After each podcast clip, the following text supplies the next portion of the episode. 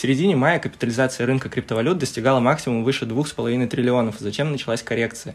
Сейчас цифровые активы оцениваются примерно в полтора триллиона долларов. За последние полтора месяца многие альткоины потеряли в цене 60% и больше. Такие цены могут показаться привлекательными для покупки, если в будущем рынок действительно вернется к пиковым значениям и даже превысит их. Меня зовут Михаил Теткин, это подкаст РБК Крипто. Сегодня у нас в гостях финансовый аналитик криптобиржи Currency.com Михаил Кархалев. Поговорим о том, какие топ-5 криптовалют стоит обратить внимание в текущих рыночных условиях. Добрый день, Михаил. Кажется, сейчас на рынке наблюдается классическая ситуация. Доля биткоина вновь растет, альткоины страдают сильнее. Можно ли сказать, что сезон альткоинов завершен? А, добрый день. А, ну, давайте начнем тоже вот с чего. А, с проведения неких параллелей да, вообще, что такое альткоины и что такое там топовые криптовалюты. Вот э, в первую очередь, от чего нужно отталкиваться, если вы хотите инвестировать в криптовалюту. А, по сути, децентрализованных криптовалют, ну, таких вот э, свободных от э, какого-либо влияния, ну, по сути, она только одна, это биткоин. Да, то есть на него реально какого-то существенного влияния не может оказывать никто. А, эфириум – это все-таки, наверное, такой э, грандиозный децентрализованный стартап, на который э, оказывает существенное влияние, в том числе его разработчики и, собственно, основатель Виталий Бутерин. Да? То есть он может что-то сказать такое, что э, обвалит курс криптовалюты и там, его цена там взлетит.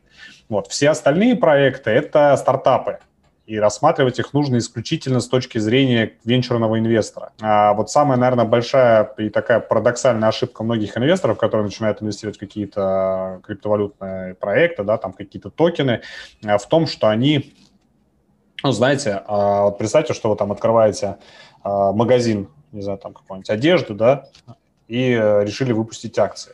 Ну, то есть кто-то будет ваши акции покупать, да, там, скорее всего, нет, потому что, ну, во-первых, вам их выпустить не дадут, а во-вторых, никто и покупать не будет, потому что это просто стартап, у которого еще ничего нету. То же самое вот с различными проектами, там, DeFi, ICO, NFT, там, ну, значения не имеет. А люди пытаются торговать на, спекулировать на вот разнице курсов этих токенов, да, пытаться что-то заработать, то есть они нацелены на получение прибыли с токенов. Хотя на самом деле нужно смотреть не на то, там, вырастет ли цена у токена, это, это стартап это еще даже никакой не актив, тем более токен, который он там предлагает да, для покупок. То есть здесь нужно ориентироваться на то, есть ли перспектива у этого проекта и так далее, и только потом уже принимать решение по поводу инвестиций в него. Токены вы покупаете как, э, ну, как условную формальную долю в проекте, да, то есть как, если там, проект станет популярным, тогда вы сможете там э, извлечь какую-то выгоду из этого.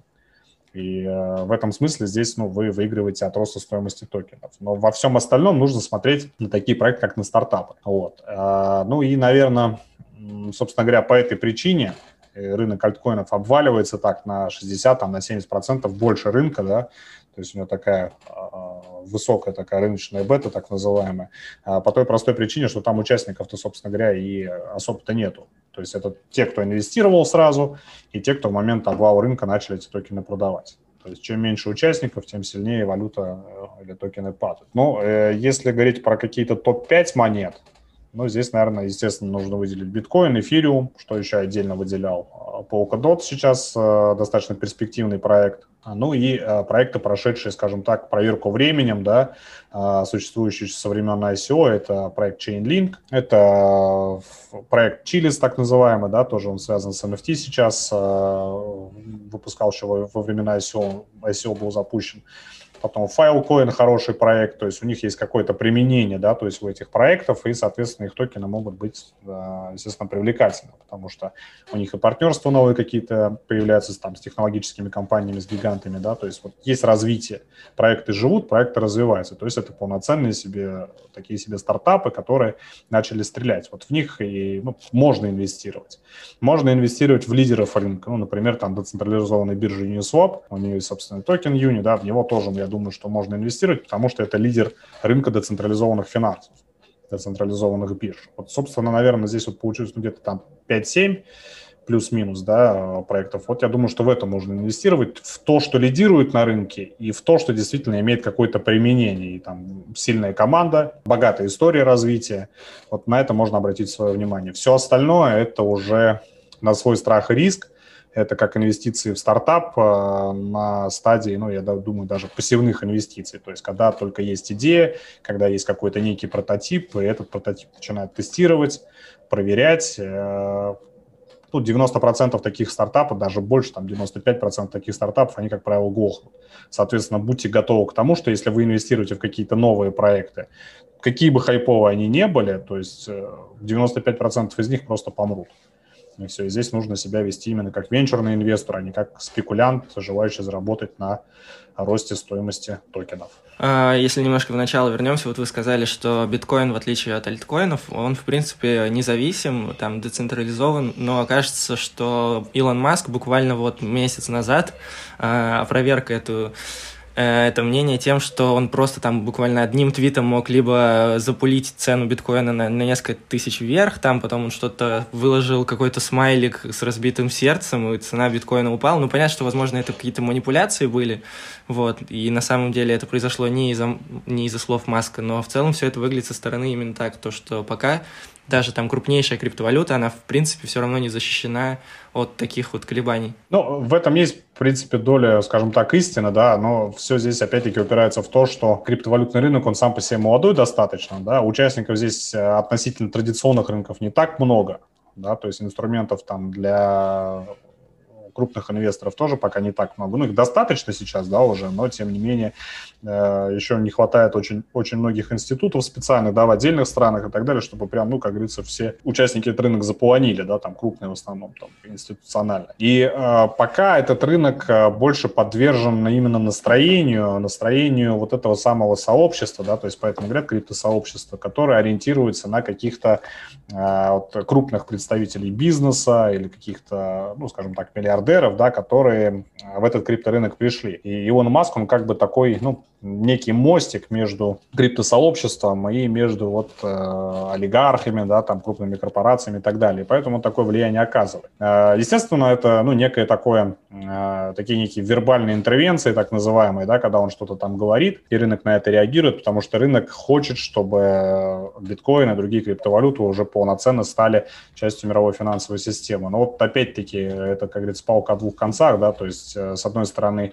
Маск э, популяризирует, да, крипторынок, а с другой стороны он сам же своими манипуляциями делает так, чтобы регуляторы стали пристальнее смотреть за этим рынком и э, вводить какие-то ограничения. Пока, да, к сожалению, крипторынок, и в том числе биткоин, они пока подвержены вот таким вот не совсем адекватным а, событиям, да, то есть если мы говорим про такие вот манипуляции вербальные. То есть, ну, я думаю, что какое-то время это еще будет продолжаться, но по мере развития рынка, а, ну, опять-таки, по мере взросления его участников в том числе, рано или поздно это закончится. Уже сейчас а, к Маску больше негатива проявляют, чем какого-то позитива, да, там, что там свой чувак, как говорится, но вот довел он всех, достал.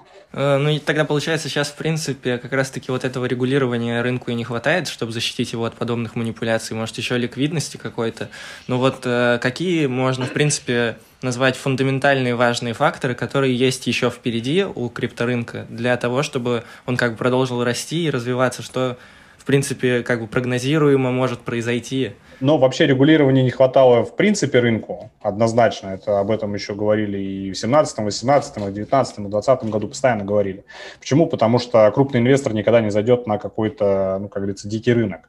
Ему в любом случае нужно регулирование, и крупному инвестору нужно отчитываться перед налоговой, перед регуляторами, поэтому он не может прийти на тот рынок, где он не может получить никаких ни отчетов, ничего. То есть это ну, просто рынок ничего, и, соответственно, зайти он туда не может. Поэтому, да, естественно, чем лучше будет становиться регулирование, чем оно будет более гибким, чем оно будет более широким, да, для, в том числе географически, тем больше участников будет. И тем менее биткоин будет подвержен таким вот манипуляция. Чего не хватает, э, каких инструментов? Ну, я думаю, что, наверное, не хватает больше регулируемых именно площадок, да, таких как, э, ну, там, Чикагская биржа, где возможна торговля там фьючерсами на биткоин и на эфириум, таких площадок, как э, регулируемых бирж, вот как в Беларуси, да, как в Швейцарии, как в Японии. То есть вот этого как раз-таки не хватает рынку, чтобы институциональным инвесторам и крупным инвесторам, которые отчетны перед регуляторами, в том числе каким-то публичным корпорациям, чтобы они могли получать какие-то документы о том, что они инвестируют. То есть вот им этого как раз-таки регулирования не хватает. И чем э, больше оно будет регулирование развиваться, тем, соответственно, рынок будет становиться здоровее.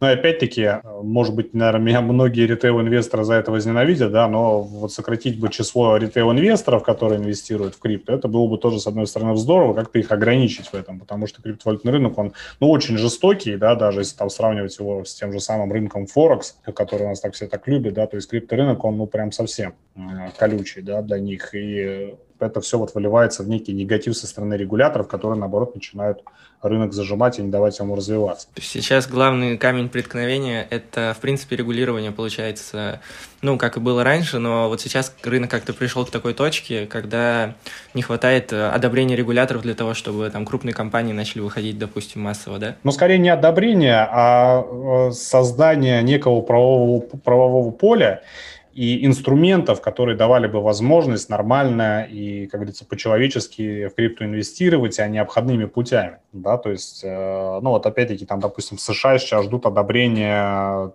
от регуляторов, да, от комиссии по ценным бумагам 22 ETF, 22 фонда, которые позволяют так или иначе инвестировать в крипту, причем делать это чуть менее рискованно, чем если ну, напрямую, да, там вкидываться в какие-то проекты. Вот, то есть вот э, каких-то инструментов, э, какого, как, какой-то адекватной политики, да, какого-то вот гибкого регулирования именно вот не хватает именно этого. Не обязательно даже быть лояльными, да, там регуляторы могут быть не лояльны, но, как говорится, не мешайте, просто дайте работать. Вот этого уже было бы достаточно. Но вот пока последнее время вот э, чаще появляются новости о том, что, ну, вот опять-таки тот же Китай ужесточает, и в США ходят разговоры там ужесточения регулирования. Но это пока еще неизвестно, но тем не менее, то есть тут пока какой-то гибкости речи не, не ведется. Вот когда будет появиться какая-то гибкость, какой-то небольшой простор, но в рамках правового поля, тогда и рынок, соответственно, тоже будет развиваться. Здоровый рост начнется. А вот ETF это тоже в США, там долгое время их все ждут, по-моему, там в 2019 году, что ли, когда вот эти заявки активно начали подавать, все там были такие настроения на рынке, что вот-вот сейчас одобрят, и там мы все полетим на Луну. По факту этого не произошло.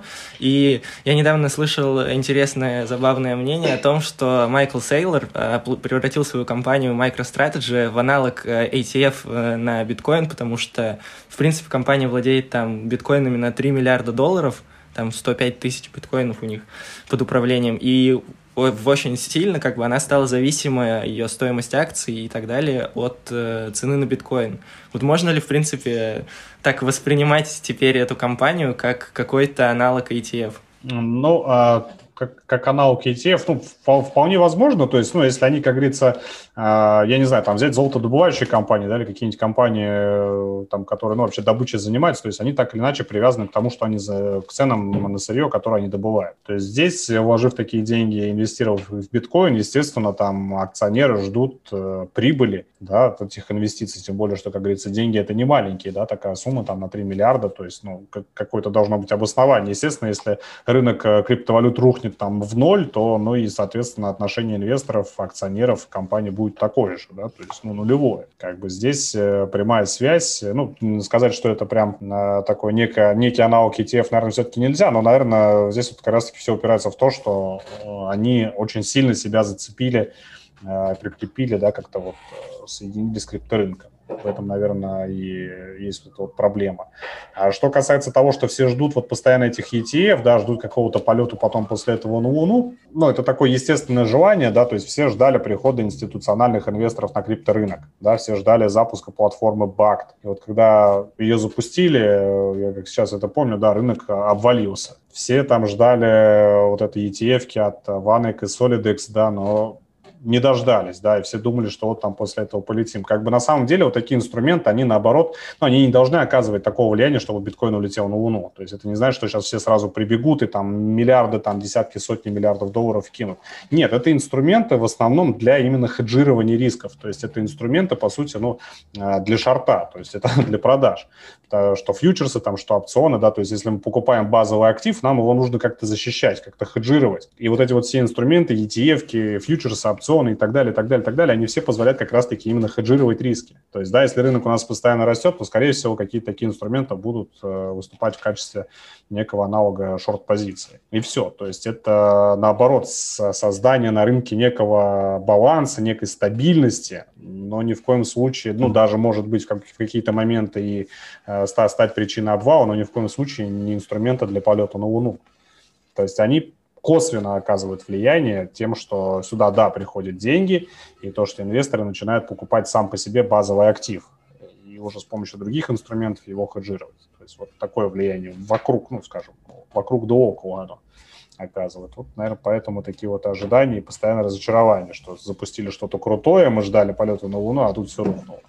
То есть, наоборот, все идет как и должно быть. Но тут получается все равно тоже такое довольно двойственное Э, история, потому что, да, это история для э, шарта, и, возможно, там в краткосроке даже какой-то будет глобальный обвал, но в целом, как бы фундаментально, именно признание там ETF, например, это будет означать признание там американскими регуляторами э, этой серьезности рынка, его зрелости и так далее. То есть, получается, как бы в целом-то это все равно, ну, в долгосроке это будет важная новость, как, допустим, фьючерсы, запущенные на, вот на CME, которые тоже обвалили, как они говорили, что они специально там э, одобрили эти фьючерсы, чтобы ну, лопнуть пузырь биткоина. Ну, а по факту в долгосроке, мне кажется, это тоже было важным фундаментальным фактором. Конечно, они, по, по сути, даже дело не в том, что они там как-то признают, они просто дают инструменты, с помощью которых можно работать с этим рынком. Вот и все. То есть, если они эти инструменты дают на регулируемых площадках, которые отчетны перед ними, то это прямой сигнал инвесторам, что можно в этот рынок входить хотя бы вот, вот через эту площадку, через этот инструмент.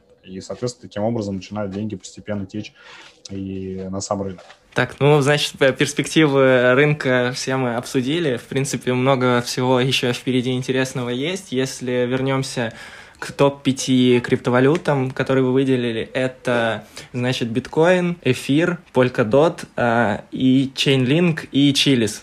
Там еще был Filecoin, еще было несколько проектов, но именно если вот закончим на этой пятерке, э, проекты эти интересны тем, что они, в принципе, имеют э, какое-то применение, они уже проверены временем, и при выборе инвестиций в криптовалюты нужно относиться к этому как к венчурным инвестициям и быть готовым к потере средств. Да, я бы еще сюда в этот список бы добавил Litecoin. На мой взгляд, это самая-самая недооцененная криптовалюта. То есть, ну, э, вопреки, наверное, популярному мнению, то, что эфириум является таким, типа, э, цифровым серебром, на самом деле, с испокон веков криптовалютного рынка именно Litecoin считался цифровым серебром, и это, на мой взгляд, очень недооцененная монета.